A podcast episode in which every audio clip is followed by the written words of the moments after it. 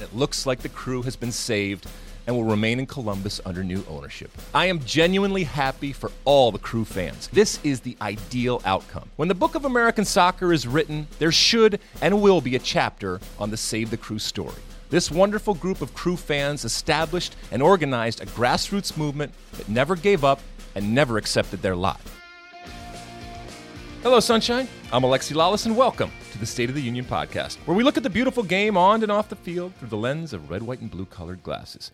As you heard, we'll be talking about the saving of the Columbus crew. We'll also have our Mosse Makes the Case segment. We'll be answering your questions in our Ask Alexi segment and so much more. But first, as always, joining me, my friend, my colleague, my guiding light, David Mosse, a soccer savant and a Fox soccer researcher and writer extraordinaire. Mosse, how are you this Monday morning? I am good. Uh, one of the perks of working for Fox Sports and getting to cover these international events is you get a lot of what the kids refer to as swag. Mm. And today, in honor of the U.S. women's national team clinching a World Cup berth, I am wearing my 2015 Women's World Cup f- fleece. And underneath, I don't know if you can see, but I have a 2015 Women's World Cup T-shirt. Wow. So I am dressed for the occasion. Uh, you are you are celebrating something we will talk about uh, the qualification of the U.S. women uh, for France next summer. Congratulations to them. We'll talk about that more later in the pod. I was on the road this past week. I was in Florida for the uh, U.S. game, and then I was in Texas for the women's game, uh, the U.S. men's game in Florida and the U.S. women's game in, uh, in Texas. And I, I, met a lot of people, Mosse. This is happening to, to me more and more that listen to the pod and they want me to they want to send their best to you. They also want to send messages. You know, one guy was he wanted you to understand that he does care about the jerseys that you wear on the pod, and so you, seem to he seemed to think that maybe people out there don't care. So they care. They are watching. I'm not sure they're listening, all of them, but at least they're watching, which is a good which is a good thing. On the topic of your trip to Tampa, I saw an Instagram photo of some uh, fancy steak dinner at a famous uh, restaurant. We went to a place called Bern's Steakhouse. For those that have ever been down there, even maybe that haven't been down there, it's a very famous steak steakhouse. Rob Stone is of the Tampa area. He, he's considered himself from, from, Tampa, and he lived there for many, many years. And he took us out. Wonderful dinner. It's this three and a half hour, just incredibly decadent, wonderfully decadent uh, steaks, and then they have this incredible wine cellar and this incredible dessert floor that's above the restaurant. So uh, it was very long, but it was also very, very good. We had a, a really good time. Did you do anything this weekend? Exciting, interesting? Yeah, actually, I had a uh, Shabbat dinner on Friday night. That was lovely. Oh, nice. Uh, and then Saturday evening, got together with some college buddies, watched Michigan spank Wisconsin. And uh, I was in a bar also watching that game uh, this Saturday with many Michigan people, including uh, one of our producers, Shaw Shaw, Brown. Brown. who I know listens to the pod, and he was going crazy about your Michigan uh, Wolverines, right? They're called the Wolverines. Correct. The Wolverines of Michigan beating up on these poor little uh, Badgers from Wisconsin, and uh, I was I, I was saying that they should extend your coach John Harbaugh's uh, job and everything like Jim that. Harbaugh. There Jim is a John Harbaugh. Oh, really? Jim Harbaugh? John Harbaugh? Yeah, his brother is well, there's a. Harbaugh there in Michigan Um, that uh, evidently just needs to be tenured for the for, for the rest of life. Big one. You're only as good as your next game. Big one this upcoming weekend at Michigan State. Uh, a big local derby.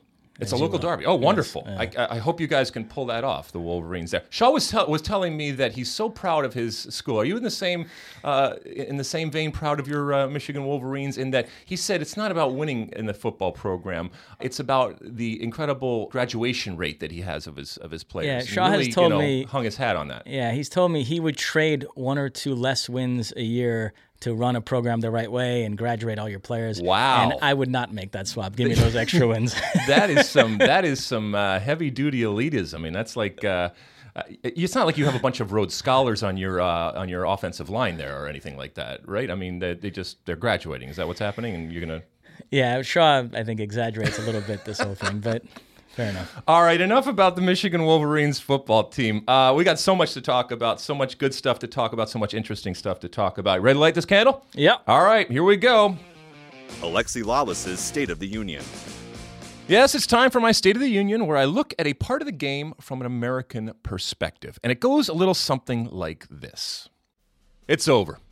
The long, ugly, and sad saga of the Columbus crew move is over, and it looks like the crew has been saved and will remain in Columbus under new ownership. I am genuinely happy for all the crew fans and fans of the crew fans. The Save the Crew movement was vital in keeping the story on the front burner and forcing MLS to leave no stone unturned. It was a bad look for the league from the start, and MLS knew it. but all's well that ends well. And this is the ideal outcome. An absentee owner in Anthony Precourt, who has always had his eye on greener pastures in Austin, gets his move to what is admittedly a very attractive market for MLS, and a local deep pocketed NFL owner in the form of Cleveland Browns owner Jimmy Haslam purchases the crew and hopefully injects much needed resources, energy, and direction into the team. But Haslam isn't doing this out of the goodness of his heart or some altruistic or charitable responsibility to the state of Ohio. Like any good businessman, he sees an opportunity and he's taking it, just like Anthony Precourt did. When the book of American soccer is written, there should and will be a chapter on the Save the Crew story. This wonderful group of crew fans established and organized a grassroots movement that never gave up and never accepted their lot. They fought for their team, their city, and their sport, and they did it with honor. They fought the good fight and they won. In doing so, they showed what loyalty, fandom, and community is and can be. At a time in the U.S. when we are often focused on what is wrong and bad about the game, Save the Crew represents everything that is right and good. All right, Mosse, rejoice, ring the bells. Our long uh, suffering uh, Columbus crew has been saved. What say you?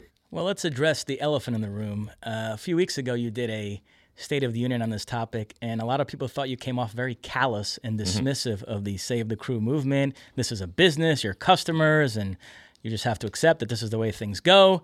And so a lot of Save the Crew folk on Twitter don't want to hear your congratulations mm-hmm. right now. Uh, what would you say to those people? Well, first off, I have the microphone. When they have the microphone, they can say whatever they want. So they're going to hear exactly what, whatever the hell I want to talk about. Number two, it takes, uh, to quote Fletch, it takes a big man to admit when he's wrong. I am not a big man. I will say this, though. I was wrong in that I certainly didn't expect an investor – and a local investor to swoop in, and certainly not this soon. And I am happy to be wrong. But you know who did expect it? As I mentioned in the State of the Union, the folks from Save the Crew. And I, I truly believe that without them, as I said, putting this day in and day out on the front burner, and to a certain extent, shaming MLS, I'm not sure that this, this gets done. Uh, the other thing that I had said was if this is such a wonderful market, um, as they they certainly making it out to be. And I'm on the outside, so I don't know. But somebody was going to recognize the opportunity and swoop in and do that. I didn't think it was going to come this early. Now, it still remains to be seen, and we should be very, very clear this is not a done deal. MLS was very, very clear about that, but this is certainly headed in the right direction. How it all shapes out from a PR standpoint is going to be interesting in that the new team in Columbus may be an expansion team. Ultimately, really doesn't matter the fact that there's a potential and a very good potential that the Columbus crew is going to stay in Columbus, that is a good thing. It's a good thing for Columbus. It's a good thing for the state of Ohio. It's also a good thing for uh, for soccer. If in the past uh, Columbus crew fans have felt that I have been less than supportive or callous to their efforts, uh, I will apologize if that is what they feel uh, that that I was saying. Certainly, in no way did I intend to be callous to their efforts. As a matter of fact, what I was saying was I thought that it was cruel and unusual what they were going through. I did not want them to go through more pain. But ultimately, they fought for their team. And as I said, they fought a good fight, and the good fight that they fought resulted in this happening. I truly believe that without them, this doesn't get done. And we can go on. And I know, look, there's, there's plenty of people where this was part of their fiber, this was part of their heart. But there's a lot of people that just didn't want to hear about the Save the Crew uh, thing anymore. I'm glad that we don't have to, but this will always be a story and a good story, a wonderful story, and a story that should be told often and for a long time. I think it's a testament to how much the people in Columbus wanted to keep their team that they're excited to have the Cleveland Browns owner by them. Although, to be fair, the Browns have shown some promise this season with Baker Mayfield. But no, listen, I agree with everything you said. I agree with the mayor of Austin who said this is a win win because Columbus get to keep their team and Austin are going to get an MLS franchise without that stink of having quote unquote stolen another city's sure. team. So uh, I think it's a win-win for everybody involved. Let me also just address because I know in the time since this has happened, and, and, and as you've seen people screaming and yelling at me and wanting me to, you know, eat crow and eat excrement and eat uh, organs and all sorts of other stuff in terms of what they're asking me to eat. There was a, we had talked a couple of weeks ago when I'd done my State of the Union about me putting out there that uh, Anthony Precourt should buy Columbus a USL team, spend the $7 million for an expansion team and stuff like that. Uh, both of these can certainly still happen. But look, if you're going to, if you're going to have the opportunity to keep an MLS team or to have an MLS team, how we phrase that, I don't know, as I said, going forward is going to, is going to be fine. In no way was, did I ever say that I don't want a team in Columbus. But as I was very, very clear, I also wanted to live up to the contractual obligation uh, that I would want anybody to live up to if that was uh, the case. Now, keep in mind, this also doesn't happen with a good legal maneuver because they were waiting for that judgment to come from the courts in Ohio. That is obviously going to, I, I suppose, that will, will go away. But I'm not sure that this story is over. I, I do believe that Columbus will have a team. That's a wonderful thing. But how this all gets sorted out, especially you mentioned Austin, when Austin does start playing or how they start playing, how soon, uh, and, and Anthony Precourt's involvement in that Austin team, that's going to be really interesting to because immediately the well, I guess it would be the Columbus crew in its current form, but acting as the Austin team put out a press release and in no uncertain terms said we are going to Austin. Now they didn't say exactly when this is going to happen, uh, but it was relative to that stadium situation that they have there. But it's going to be fun to see what the Austin team looks like. I can't wait for an Austin Columbus matchup, and I also can't wait for that interstate matchup and that rivalry in Ohio with Austin and Cincinnati. I was going to say a lot of people are skeptical uh, about Columbus this. And Cincinnati, excuse me. Yeah, Columbus, Cincinnati. A lot of people are skeptical about this, uh, but MLS has said they want to stop at 28. Austin yeah, right. would take it to 27. You have 23 now. Uh, Cincinnati next year, which, as you mentioned, is going to be a cool rivalry with Columbus. Then Nashville and Miami the year after that, and then Austin in 2021, presumably. That would leave only one slot left for the Detroit, Sacramento, St. Louis, Las Vegas to fight over. So you don't buy that 28. You think? No, this going? is this is being positioned as a musical chairs, uh, except that there are chairs being put in at, at, every interval, uh, and there will be more and more chairs. If people want to pay the what what now is going to end up getting into the 200 million dollar range for an expansion team, and not just because, as I said, not just out of the goodness of their heart, they recognize that this is a asset that appreciates. This league continues to grow, the sport continues to grow, the international aspect of it appeals to a lot of business people and business groups that want a global presence, and soccer is a nice way to get into it. All of those that that's not going to change. So I don't think that this is a problem for teams that have the money and want to get into MLS. But you're okay with that? You're not worried yeah. about diluting the quality? I mean, uh, is there a number that you think they should stop at that you think is the right number? No, because I think that at some point you can find a way to incorporate an intra MLS promotional relegation type of situation. And I know we're getting a little off the,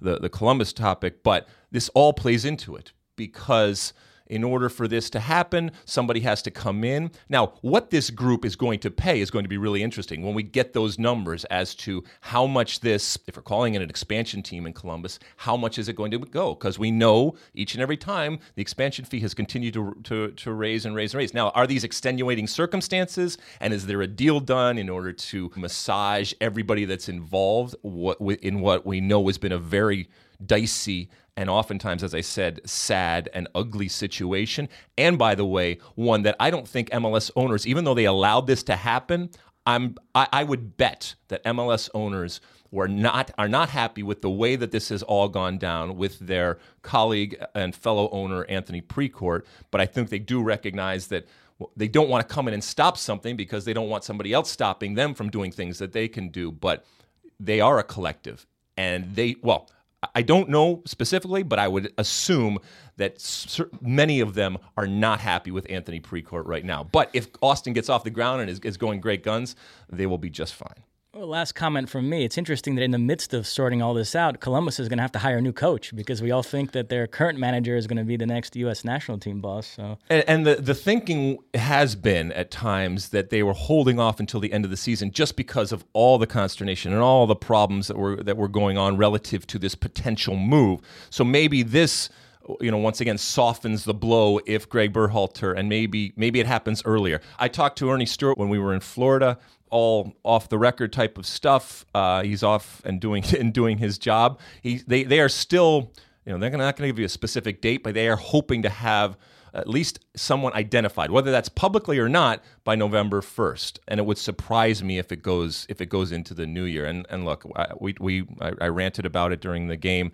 I think it has gotten to a ridiculous point. I understand to a certain extent why they took the time and the climate surrounding it. But if it means that Columbus gets to stay for the Columbus Crew faithful, but they lose Greg Berhalter in the process, that's a, a small price to pay because coaches will come and go, players will come and go, but the club is what you hope is going to remain. And that's what's being celebrated. That's what was championed. And once again, I guess I, I will end this by just reiterating the fact that whether I said this or said that or agreed or dis- uh, disagreed ultimately is is irrelevant. The people that mattered, those people that it was their team, they came together for something they believed in and they fought and they had faith from the moment uh, that the bad news uh, came out and the, or the potential was there. They organized. They were, as I said, for the most part, respectful and honorable in the way that they did it, and ultimately uh, they won. And they should take great pride and they should be able to tell their family and their friends for years to come what they did. And they should be celebrated going forward because they've done a wonderful thing. If this all ends out the way that we think it is, and hopefully next year we are watching Columbus play in Columbus, where it started so many years ago at the beginning of MLS, and we put this behind us, but we also use it as a even a lesson or a teaching tool, but also point to it as while it was sad, ultimately it was um, the triumph of, of, of passion, spirit, and all the good things that we talk about when we talk about sports in this game. Anything else, Mosse? Nope. All right, moving on. Mosse makes the case. Yes, it's time for Mosse Makes the Case, that time in the pod where uh, David Mosse talks to us about something that is bothering him or just something he wants to get off his chest. What are you talking about this week in your Mosse Makes the Case segment? My case is that it's never been tougher to hire a national team coach, and if you have a good one, you should hold on to him. A lot's been made, rightly so, of the U.S.'s coaching vacancy, which is going on a year. Interestingly enough, the last two matches the U.S. has played, the other country didn't have a coach either. Mexico are still searching for a replacement for Juan Carlos Osorio, and Colombia made a mess of their situation. They took too long after the World Cup to sort out Jose Pekerman's future, ended up not agreeing on a new contract, so he's gone. A lot of people think Osorio would have been the logical replacement there, but he got tired of waiting, so he took the Paraguay job, and Colombia are now scrambling. I've heard everybody from Dunga to our Fox Sports colleague Guus Hiddink mention this possibilities. Ooh. We're taping this on a Monday. Tomorrow, Brazil play Argentina in a friendly. Argentina don't have a coach. Lionel Scaloni is serving on an interim basis. It's unclear which direction they're going to go. All this, I think, reflects the fact that it's tough to find the right national team coach. I'm not sure those jobs are that appealing. Uh, you go months out of the year without coaching a game. You're judged on a few scattered results every two years or every four years. And a lot of the top coaches are shying away. It's not that Argentina don't have good managers. They have some of the best managers in the world in Diego Simeone, Mauricio Pochettino. But good luck convincing one of those guys to take that job. Italy have some of the best managers in the world in Carlo Ancelotti, Antonio Conte, Massimo Allegri. And last cycle, they got stuck with Gian Piero Ventura, who was completely in over his head, and they missed the World Cup as a result. Uh, so listen, every situation is different. Uh, sometimes you have to make a change. I'm not suggesting that Argentina should have held on to Sampaoli. He was a disaster. But I think the general lesson here, if there is one, is that if you have a pretty good coach in place and he wants to stay on, boy, when in doubt, I would err on the side of keeping him because it's not that easy to find a replacement. Interesting. So this would be my, my rebuttal to that. The way that you are framing it, uh, you, you seem to, well, at least the way you're framing it, like I said, is is that this is a new occurrence, that this is something unique. But the national team coach or being a national team coach has always been a very different proposition and a very different way of coaching for the reasons that you stated. So this is not anything new. That there are multiple teams now and multiple big teams that don't have coaches. I, am not sure this necessarily reflects some some sea change or any type of new way of thinking about the position because it's always been that way. You, you mentioned the fact that you know if you are a coach, there are, there are coaches out there that live for the coaching, in that they live for the day in and day out. They wouldn't look at it as a grind, but the grind of getting up there and being with players and seeing that slow progression. That's where that's where their fire is. And when they don't have that, as you mentioned from a national team coach, where not only is it just a few days, but you you can't you can't run a team in those days in the same way that you would a, a training for a uh, for a regular team. And it takes a very special type of coach, and I think it takes an even more special type of coach to be able to do both because it, it's a change in mindset, it's a change in approach, and so they are they are valuable. I will agree with you that if you do have someone that you have recognized, it fits that person. He, he or she is good at doing that you should think twice before getting rid of him because it is harder. And there's plenty of people the grass is always greener. They, i'm sure that there are coaches that say hey it wouldn't be that bad to kind of have some time where i can de- decompress and i can breathe and i'm not on that cycle of day in and day out. But careful what you wish for because a lot of times what they find is that they are they are bored or they can't do the same things. And so it gets very frustrating very very quickly. And then as you mentioned from a pressure standpoint it is about it's few and far between the moments that you are judged on as opposed to a, a, club coach where each week you have the opportunity to make up for previous mistakes. Sometimes you're talking about months where you're living off of that two games or one game uh, ultimately. So my, my point is do you think that there's anything in the modern game that is affecting this attitude that you seem to think that coaches have with regard to coaching national teams yeah, you might be right that it's always been this way. It just struck me right now that there seem to be a lot of big openings in countries that are sort of struggling to, to find an ideal replacement. You know, it's funny. Uh, I mentioned Simeone. His son, Giovanni Simeone, is a very good young striker for Fiorentina who's now getting his first call ups to the Argentinian national team. And he's been asked, you know, why don't you try to talk your dad into taking the job? And he said, I've tried, but he always says that it's not the right time. And there does seem to be this mindset that among the top coaches that a national team job is something you do later in your career after you've accomplished everything you wanted to accomplish at club level. Now, you, you really think there is a big difference there because I don't know. I've always wondered if that's overrated. I mean, uh, you look at recent uh, World Cup winning coaches. You know, Lippi won it with Italy in 2006. Great success at club level with Juventus. Won the Champions League. Del Bosque won it with Spain in 2010. Great success at club level. Multiple Champions League titles with Real Madrid. Even Didier Deschamps was a very good club coach. Took Monaco to the Champions League final. Won Ligue 1 with Marseille. So I don't know that it's as much apples and oranges as people think. Do you think if you plugged a Pep, a Klopp, a Mourinho, that they, they might struggle, or, or their their qualities as a coach would translate? You won't know until you see it. And I would argue that the people that you're pointing out are great coaches because of their ability to translate what they do to both settings and those both unique settings. When you mentioned that it might not be as as appealing, let's bring it over to the U.S. men's national team right now uh, when it comes to the potential we mentioned in the uh, opening segment about about Greg Berhalter. I would argue because Greg Berhalter right now has been talked about uh, as a potential uh, new Los Angeles Galaxy coach, which is a plum type of position, not just for a domestic coach, but anybody around the world to come to Los Angeles to coach the Galaxy. I think they're going to get a lot of resumes.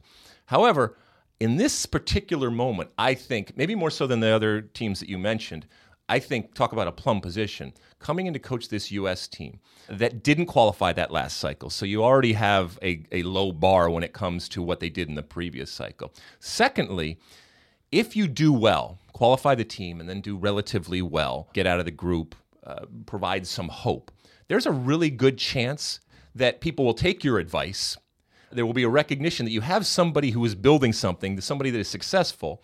And if it's Greg Berhalter, continue on. And why is that important? Because 2026, that talk about plum, that is ultimately when you want to be the coach of the U.S. men's national team because that group that we are seeing matriculate right now will all be in their prime. You're going to have plenty of talent, but it's also going to be obviously in the United States, Mexico, and Canada. And it can change your life forever. So I, I look at it from a Greg Berhalter perspective, and maybe it's unique, is that this is really, really appealing. And, and when you put it up against the LA, LA Galaxy. Now, Greg Berhalter may say, you know what? I, I, I not only do I like it, but I need that day in and day out. And I know from a national team perspective, I'm not going to get it. I just think if he is offered the job, it's going to be really hard to pass up because of the unique aspect and the timing of it. Let me ask you this I'm not a fan of foreign coaches. I've never understood why coaching a national team, it's not the same rule as playing for a national team. I think you ought to have to be a citizen Ooh, of that country. But the rules are what they are, so you can hire anybody you want.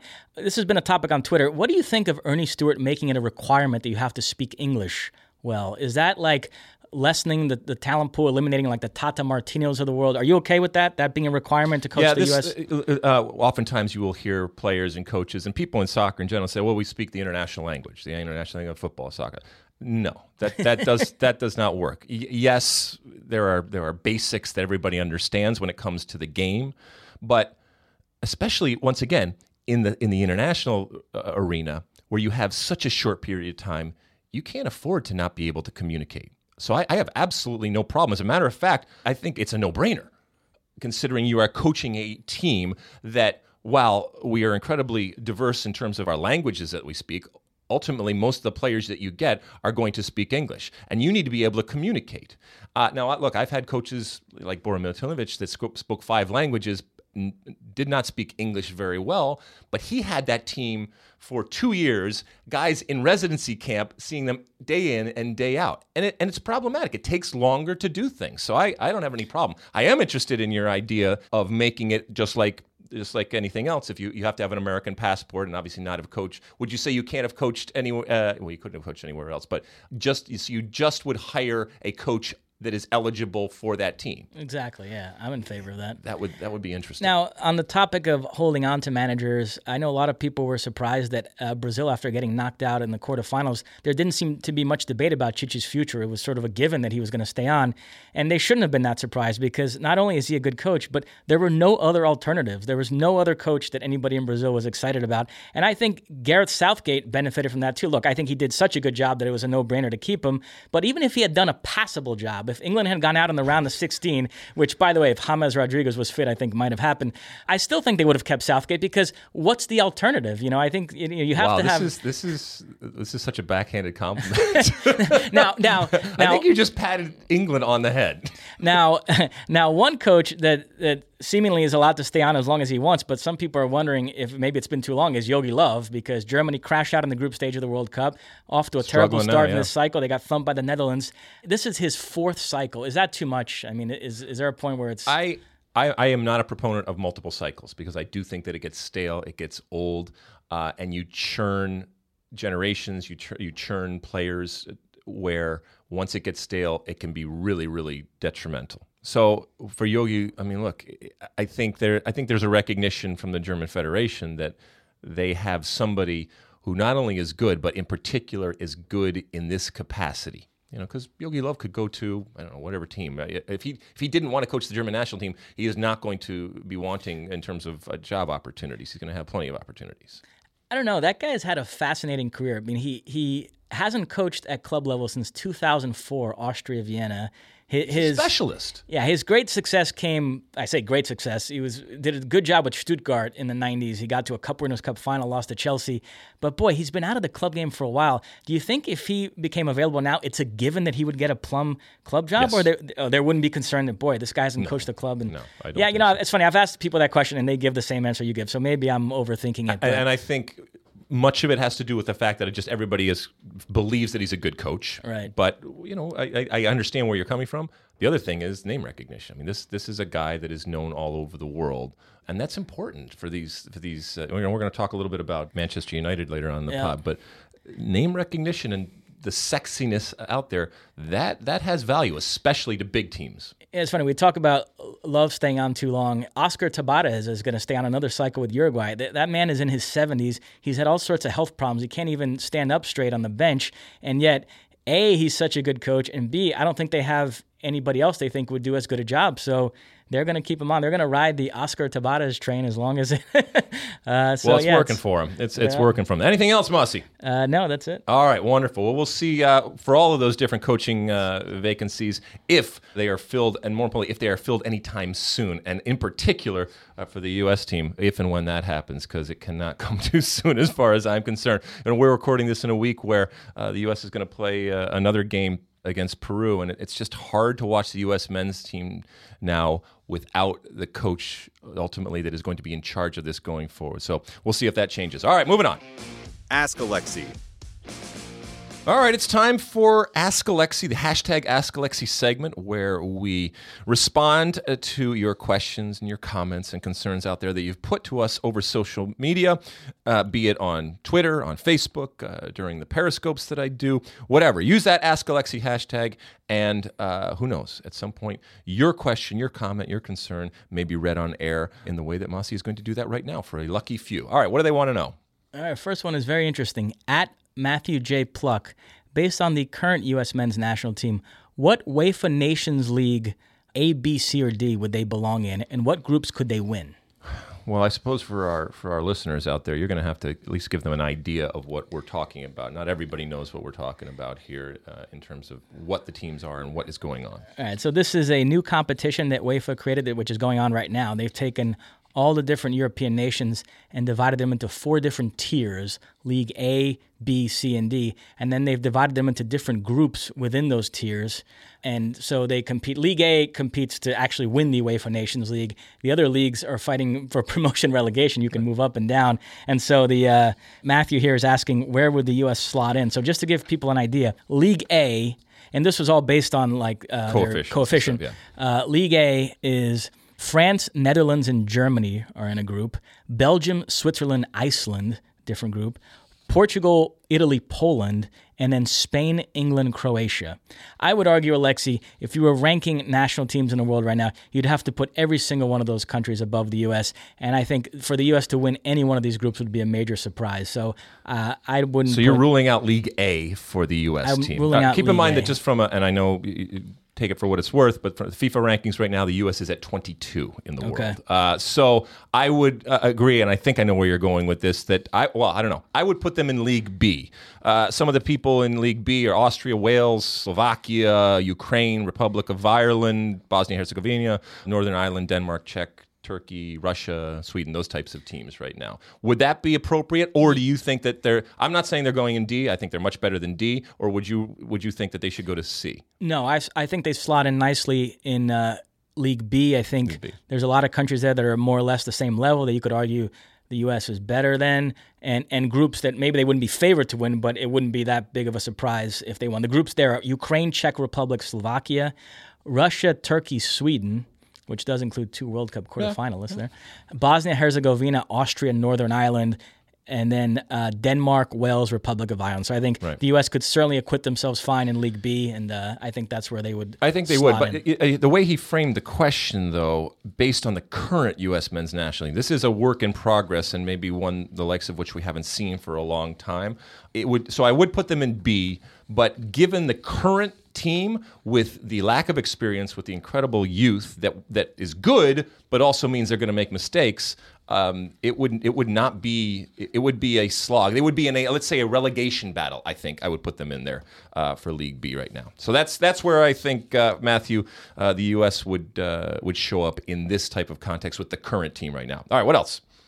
At Justin says this Why do I see so many people ranking Rooney second behind Martinez and ahead of Bradley Wright Phillips for MVP? These people are insane, right? so basically, MLS MVP, explain your criteria. Which way are you going? with Yeah, so last week I put out my criteria. I have done this for many, many years. My good friend Paul Carr has helped me figure this all out. I used to work with him uh, back at ESPN, uh, and he's and he's a wonderful, uh, just uh, another savant like you when it comes to uh, the sport. You should really follow him on Twitter, and uh, just a great person to know and to uh, have been a colleague with. So my MVP MLS does not give us criteria, which means that I get to make up my own criteria. All right, these are this is my criteria in picking the MVP for Major League Soccer's regular season. Uh, number one, it's all about the goal scorers. Scoring a goal is the only way to win a game, uh, and so there's nobody more valuable than those that do it. Number two, it's not how many goals you score, but how many different games you score in, because I value a player who is consistently scoring in more games, even if his season total might not give him the golden boot. I always tell the story of if eh, Carlos Ruiz, who I played with on the Galaxy many, many years ago, he scored so many different games, scored a lot of goals, but he scored in so many different games that I knew when I walked on the field that for all intents and purposes, we're already up one nothing. For a defender, do you realize how valuable that is to know that if I just keep a clean sheet here, chances are we are going to win. Number three, I don't count penalties. Uh, they don't hold the same value to me as other goals, and I think penalties penalties should actually be a separate statistical column because they warp perception, and I think they skew the assessment that you have of a player. And then four, in a league where uh, half the teams make the playoffs. You got to make the playoffs if you're going to be my MVP. Uh, at the very least, league MVP should be on a playoff team. Now, what people will do over the years when I've put this out, and they'll, they'll scream and yell, and why can't a goalkeeper be that, and why can't a defender? Look, go make your own criteria. These are my criteria. And so when I put this this into my formula here right now, so far, it it spits out that Josef Martinez, who I think would win MVP anyway, has scored in the most different games uh, without the penalty, and certainly his team is going to make the playoffs. So my MVP right now, unless something ridiculous happens, uh, Bradley Wright Phillips is second, a couple of games away, is going to be Josef Martinez, and that's why I picked that. And you can have your own criteria, and you can figure it out. Next question at Packer Nish. When Mourinho is finally let go, who should be the next coach to replace him? So uh, has has Zidane made it pretty clear, either through himself or through his agent, that this is not going to happen? Yeah, so I, I have a lot of thoughts on this, but uh, Go ahead, I'll ask go you ahead, first. No, No, I mean, no, no, no, no. Zidane is the betting favorite. You've talked about how the fact that he's only done it in one place, Real Mm-hmm. Madrid. Uh, would that be enough of a reason for you perhaps going go in a different direction, or he's such a sexy choice that if you were running Manchester United, it's hard to turn down? Oh, if he wants to do it? Yeah, I mean, oh my God. As you no. mentioned, I mentioned this in the podcast last week. His his agent gave an interview in which he intimated that maybe he's not interested in going to the Premier League, but still he's up there as nobody's buying it apparently because he's still the betting favorite everywhere you look. So let's say he wanted to come, and let, us say by the way that this change occurs next summer. So you eliminate the variable of like Okay. somebody not wanting to take over midseason. And if Zidane is available, wants to come, is that an absolute no brainer? run, don't walk to pick him up at the airport or or drive him to the airport and then pick him up on the other side. Yeah, that's because I- think it's that perfect combination. And yes, it's not that the jury's out, but but he he has he has a limited experience when it comes to coaching other teams. We we get that. But what he did, I think that not only does he bring undoubtedly a a mind that can be beneficial, but as I said, he is a very sexy name. And that type of hire is almost exactly what Manchester United needs. Now, there are others that say, no, that's not what they need. They need to go, I don't know, domestic, or they need to go much more low key because Jose is so big and so arrogant and so bold and so in your face that maybe they want to dial it back or go completely different. Keep in mind that Zinedine Zidane is also very notorious for not giving a lot of way, being very, very calm and cool in his demeanor and the way that he goes uh, goes about things. But I, I don't I don't see you're doing a disservice. I think if you do not sign him if he is available and wants to come. One scenario I think is interesting is perhaps after the season, Massimo Allegri decides it's try, time to try something different. He goes to Manchester United and Zidane replaces him at Juventus. I could see that. But I, I, I got to get this in. Um, Go, One guy that's popping up on these lists of betting favorites, fourth or fifth, it's not a sexy choice, but I'll tell you what, they could do a lot worse than Leonardo Jardim, who got fired by Monaco Yep. last week, replaced by Thierry Henry. I know everybody's excited about Henry getting that job, and I am too, especially with Patrick Vieira being at Nice. It's going to be neat when those two clubs square off.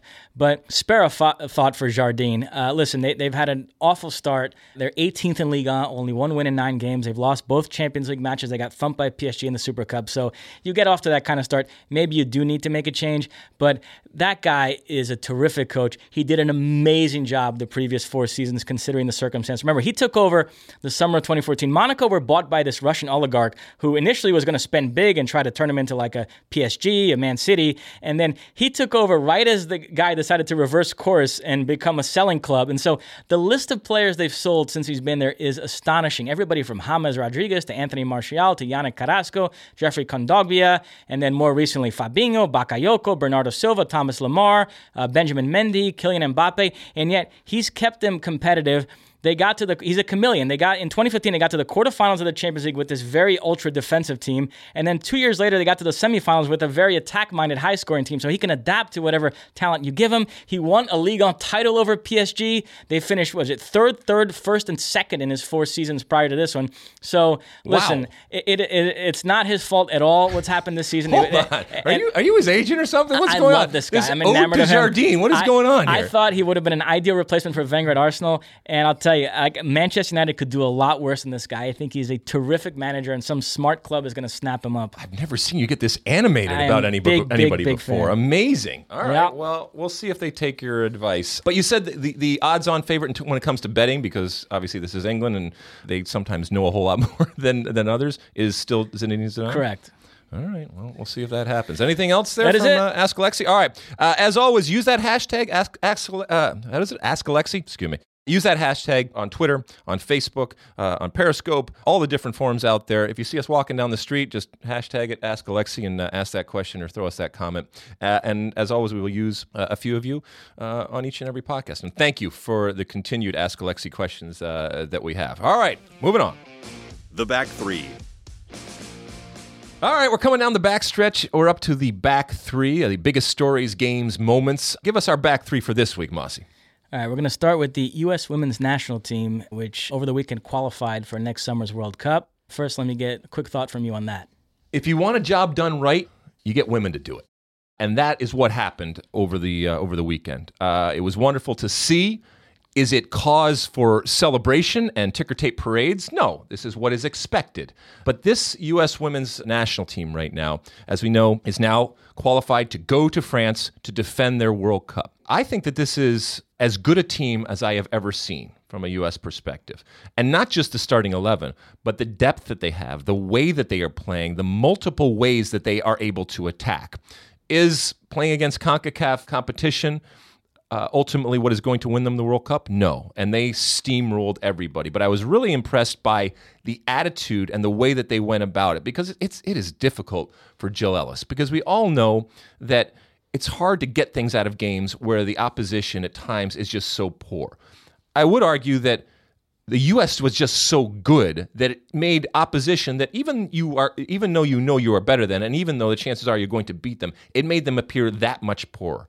I am incredibly bullish about this team going forward, and whether it's the usual suspects of Alex Morgan, or Megan Rapinoe or Tobin Heath up t- up top, who are all three, I think, in the in the form of their lives, playing really really good soccer. Whether it's the additions of players like Rose Lavelle, uh, the additions of Lindsey Horan, who I think is just phenomenal, and she she is going to be huge in that midfield. Whether whether it's not necessarily an addition, but it is an addition in terms of position. Julie Ertz coming into that midfield, and then just a solid defense. I'm still concerned from a goalkeeping standpoint, and it's this is where it really gets hard because. Alyssa Naeher, not not challenged at all. Barely any shots. The defense, in and of itself, also wasn't challenged. It'll be interesting to see this week when they take on Canada in the final. We're recording this before that game happens because at least that will be a game where they're going to be pushed. I still think they have too much for Canada and they will still win.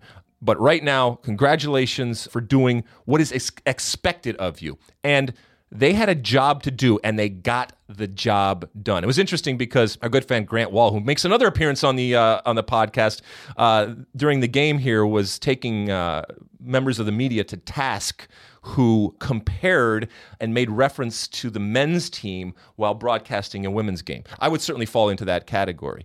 Uh, I, I disagree with Grant in because he said that if you do that, then you should be required to also mention it when you're talking about the men's game. I, I have said many, many times before that the if you go in and watch women's soccer and you do a compare and contrast with men's soccer, you're not going to enjoy it as much. In that you can go and say, well, that that goal that went in, that shot that went over the goalkeeper's head, that would never happen in the men's game. Yeah, you're you're you're going to have less enjoyment of the game if you do that. And I learned long ago not to do that. However, I do think that it's valid when we are comparing results and success. And in this case, when we are comparing failure, epic failure, failure that was historic for the men's team, it, it has informed everything about soccer. And it, I think it is fair to talk about what the men did because people that were involved in soccer talked about it and people that weren't involved in soccer. I'm not comparing whether they're faster or stronger, whether the ball goes over the net. I'm comparing the fact that a soccer team that represented the United States went out there and you know what the bed, as opposed to another soccer team that just happens to be made up by women who went out there and were professional and got the job done and didn't have any excuses. And not only that, put their foot on the pedal and never let it off. They went for the jugular, all the different phrases. Uh, they put their foot on the neck, and they didn't let any of those teams up for air. And it's not their responsibility, nor should they ever apologize for playing inferior opposition. That's whatever Jamaica or whoever team you want to put out there that they beat up on. That's their responsibility or CONCACAF's responsibility. U.S. can only play what's in front of them, and they went out there and they got the job done. And that's what you ask for U.S. teams, whether they are populated by men or whether they are populated by women. This is ultimately soccer. And yes, it's a different way of playing soccer at times, but ultimately, a soccer game, like any sport, is about winning. And the U.S. women, they are about winning. U.S. men, not so much right now. Hopefully that changes. Yeah, Grant's turned into Gloria Steinem. He's, he's quite the feminist. Like every other tweet is defending women's soccer.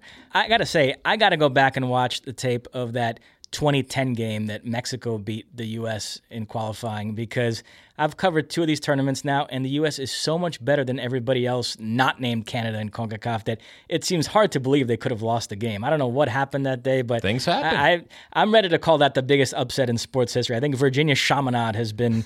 Uh, I mean, because I, I well, they they were having none of that uh, uh, this qualifying process, yes. uh, and they're right, going so, to France, which makes us certainly at Fox happy because, as you know, next summer uh, we will be broadcasting the Women's World Cup. It's going to be so much fun, and we will all be also be broadcasting the Gold Cup. So we will have both the men's team and the women's team playing. Uh, regardless of what Grant says, uh, I will probably continue to compare and contrast at times and to evoke the men's team. And maybe Grant will be happy because when I'm talking about the men, I will probably talk about the women too.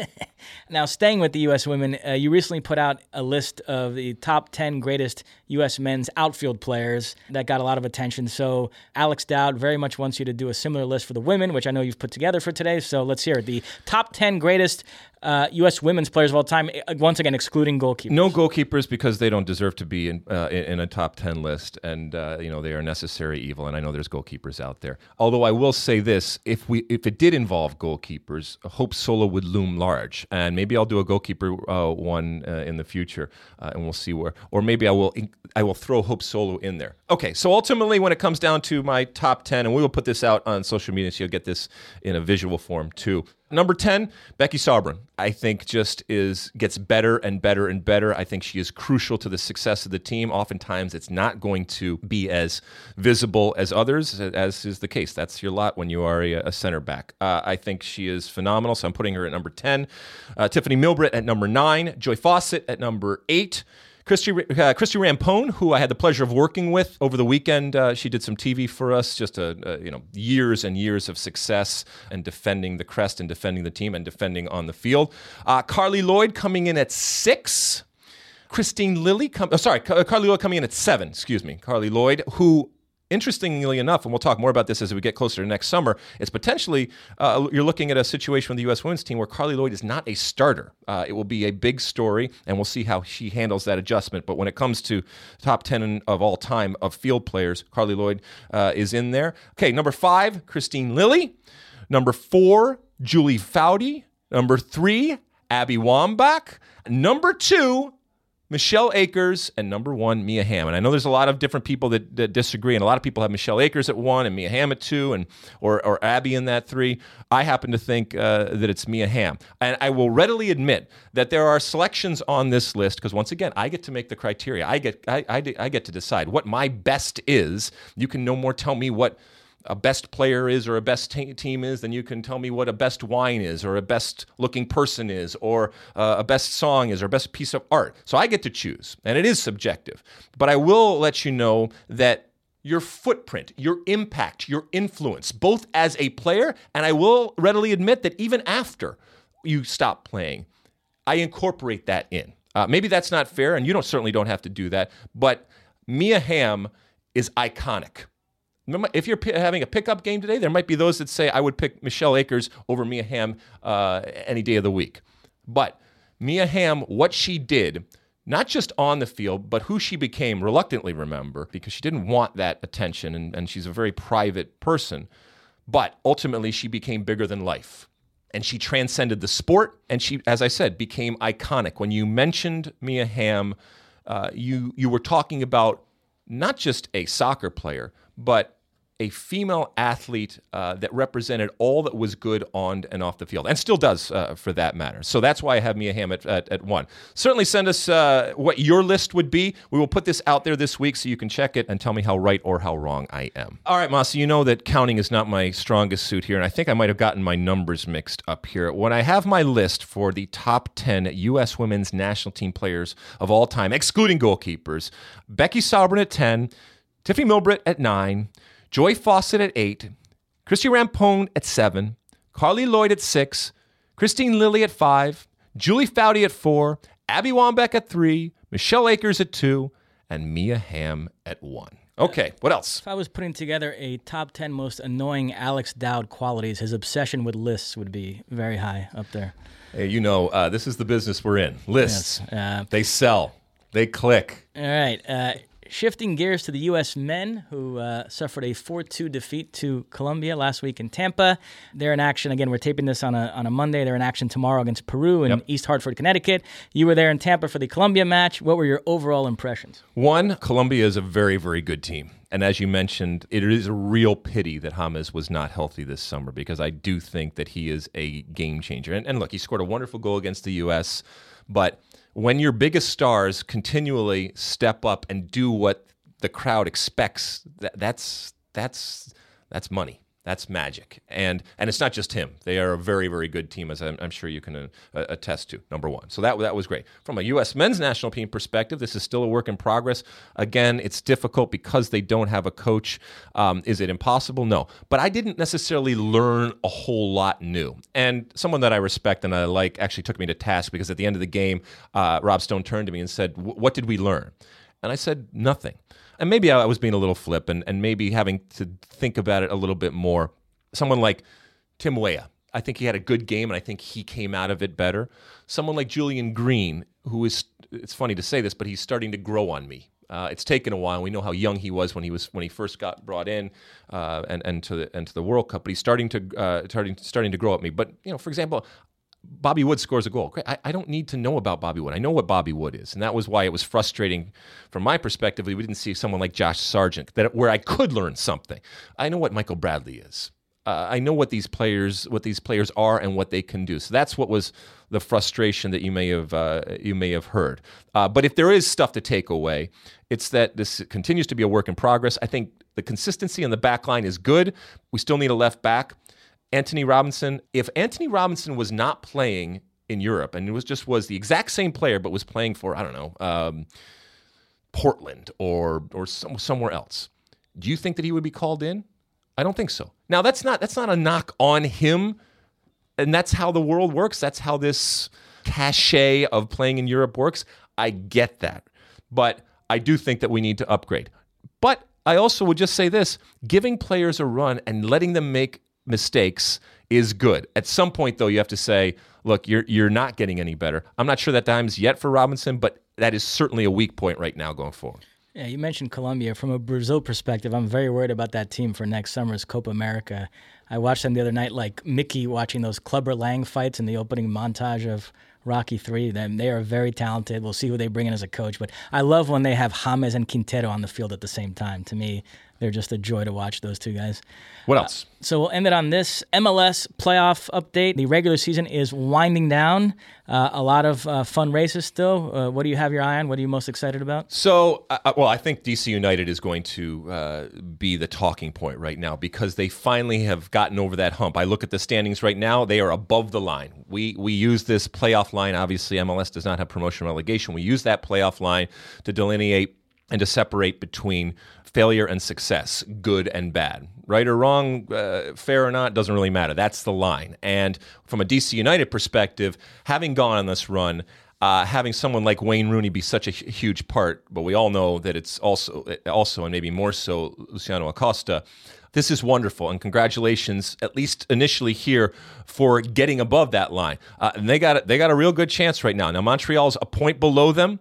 Uh, but it's going to be a fight to the finish. It's going to make our broadcasting of the next couple of weeks of MLS that much more exciting. Uh, in the Western Conference, you also have uh, a race with RSL and the LA Galaxy, who, like DC United, are making this run at the end separated by uh, one point in that playoff line. But when this all shakes down, we talked earlier about the musical chairs. This is a case of musical chairs. And there are going to be some people here that think they have it made and think they are safe in that playoff zone. Uh, but when that music stops, then we're looking around for a chair. And it's going to be really fun in these next couple of weeks to see who those teams are. Uh, we will be broadcasting it. Myself and Rob Stone will be going and doing a whip around show, giving you all the different action on the uh, last weekend of the uh, of the regular season. And then as uh, as we head into the playoffs, then we'll be on the road, but we don't know where. and we don't know actually who, uh, in terms of totality, all of the, of the teams that are uh, going to be there. So it's going to be fun to see as this plays out to the end. This is what you want. This is what you want at the end of the season. You want players jockeying for position. Some of them obviously know they're going to be at the playoffs, but they want to get buys or they want to get the best pay, uh, favorable uh, position that they can. And then other other ones right now are all still in the mix, and uh, that music's going to stop. It's going to be fun to see. Anything else? That is it. All right, so we come to the end of yet another show. And at the end of every show, I do my one big thing. And obviously, it has to be uh, about the wonderful news, the joyous news coming out of uh, Columbus. Fingers crossed. Uh, it's not a done deal yet, but as we talked about, the way it looks right now, Columbus is going to stay. Columbus is an original team in Major League Soccer. Columbus has an incredible history when it comes to the game, uh, especially with the national team, but as we mentioned, also being one of the original teams back in 1996. The players can rejoice, the front office staff can rejoice, the fans obviously can rejoice, and certainly in particular, the Save the Crew group and this grassroots group that deserves a tremendous amount of attention and praise and thanks, not just internally from everybody in Columbus, but uh, externally. And I just want to add my uh, thanks for everything that they did. They certainly uh, as I said before, showed what is good about the game. They showed what is right about the game. Does it mean that people can't disagree in different aspects of it? No. that's what we do, and that's certainly what I do. And I'm sure there's plenty of people out there screaming. I like that they're listening because I know because I know that they're listening. And if I get the opportunity to see you in person, please let's have a conversation about uh, what's going on, what you may agree or disagree in terms of the way that I have positioned myself or the way that I have framed the situation over the last year. And it has been a long year. And ultimately, I think regardless of different uh, opinions that people have had over the year at least I, I like to think that we all agreed that this was not good. This was not a good look for a league that I, I, I recognize I am biased when it comes to talking about Major League Soccer. I'm glad that we can, can continue on to have Columbus, and as I said, the ideal has been uh, has been struck here, where you got a very very appealing market in Austin. You have an owner who obviously wants to be there. Uh, I just hope that the new ownership comes in, recognizes the responsibility, and gives the people not just what they want in Columbus, but given their performance over this last year, what they, maybe more so than any fan base, deserves and that is a ownership that is committed that is a team that is theirs and in no way is being threatened to go anywhere else so that they continue to build that wonderful community. They continue to give hope and ambition uh, and vision for the people that go to the games the families that go to the games, and in particular, the kids that watch this team on a week in and week out ba- uh, basis. Congratulations to, uh, to everybody. Hopefully, we can put this to rest and go about uh, discussing and, uh, and dealing with the things that, uh, that are important, that are good, that are positive, because there's so many of those. All right, well done. Congratulations, uh, Crew Nation, and well done to the Save the Crew, now Save the Crew movement. Mossy, thank you so much. Uh, anything to add before we leave? That is it. All right. Thank you, everybody, for uh, tuning in. Uh, we will be back again next week with another episode of the State of the Union podcast. As always, hit us up on uh, Twitter, on Facebook, Periscope. We'll be doing those things. Use that Ask Alexi hashtag uh, and let us know what you think of the things that we said. Whether you agree or disagree, this is part of the deal. We, uh, we, uh, you don't have to agree with it. As a matter of fact, it makes it that much more interesting when you don't. And I can be convinced, I can be spun, not easily. and ultimately, I do have a microphone, as does Mossy. But we like to hear the different opinions that are out out there when it comes to the things that we are talking about and the things that matter to us. All right, we'll see you next week. Size the day.